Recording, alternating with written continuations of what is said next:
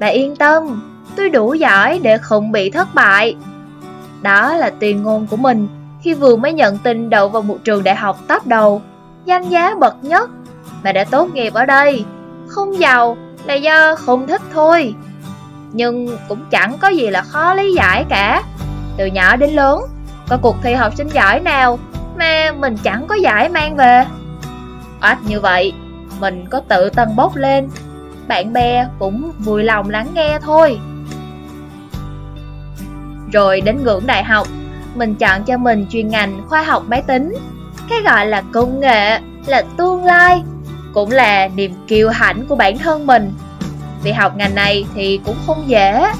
Cơ hội việc làm nói ra thì là nhu cầu lao động cho vị trí này cao. Nhưng nguồn cung thị trường thì chắc chắn là ít. Nên cái thời đó, trở thành lập trình viên phần mềm là mơ ước của rất rất nhiều người. Nói thế, không phải là mình không thích hay là chưa có tìm hiểu kỹ lưỡng. Chỉ là bản thân mình còn đang ở tầng mây thứ 9. Mình đủ giỏi để không bao giờ thất bại mà. Đi đường nào thì cũng thành công cả thôi. Với mình, câu chuyện tương lai đơn giản cũng chỉ là ở tương lai. Tốt nghiệp với tấm bằng kỹ sư loại giỏi. Như thường lệ, mình không quá bất ngờ Niềm vui sướng của mình gọn ghẽ trong những câu nói mà mình mang đi khoe khắp gia đình, họ hàng, bạn bè, rồi chóng vụt tắt. Đến đây mình cũng chưa có định nghĩa của khó khăn đâu. Cho đến khi có một công ty khá mạnh về lĩnh vực công nghệ liên hệ để gặp phỏng vấn. Bản thân thì mình cũng ấn tượng với nơi này nhất khi apply vào, nên mình trang đầy niềm tin là sẽ có công việc tại đây thật dễ dàng và dường như niềm kiêu hãnh trong máu đã vẽ nên một bức tranh tuyệt đẹp đó. Nó đã đốt lên trong mình lửa khao khát làm việc ở đây. Và thất bại đầu đời của mình chính là xảy ra ở nơi này. Nếu các bạn được hỏi định hướng phát triển của em như thế nào trong những năm sắp tới, các bạn sẽ trả lời ra sao? Chính lúc bị hỏi câu này, lần đầu tiên trong đời, mình tự ngẫm lại kế hoạch cho tương lai của mình. Điều chưa từng có tiền lệ. Loay hoay, lúng túng, rồi lại ấp úng. Ơ, sao lại khó thế này?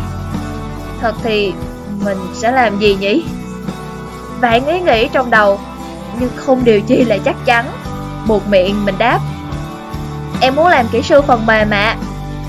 Chị nhân sự cũng lặng đi vài nhịp, sau đấy cũng không hỏi thêm gì mình Mất khoảng 2 phút hơn Chị có trả lời, Nhìn thành tích của em, Chị vô cùng ấn tượng và trông chờ Cơ mà em vẫn chưa thật sự nghiêm túc với sự nghiệp Chơi đùa riết, Em đang chơi vơi đó Chị rất tiếc là mình chưa có duyên để hợp tác lần này rồi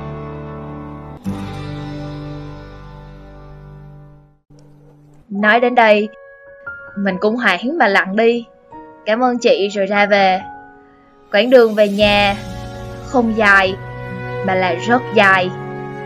À, mình đau thật rồi. Mình đã thất bại. Một cái thua vô cùng lớn.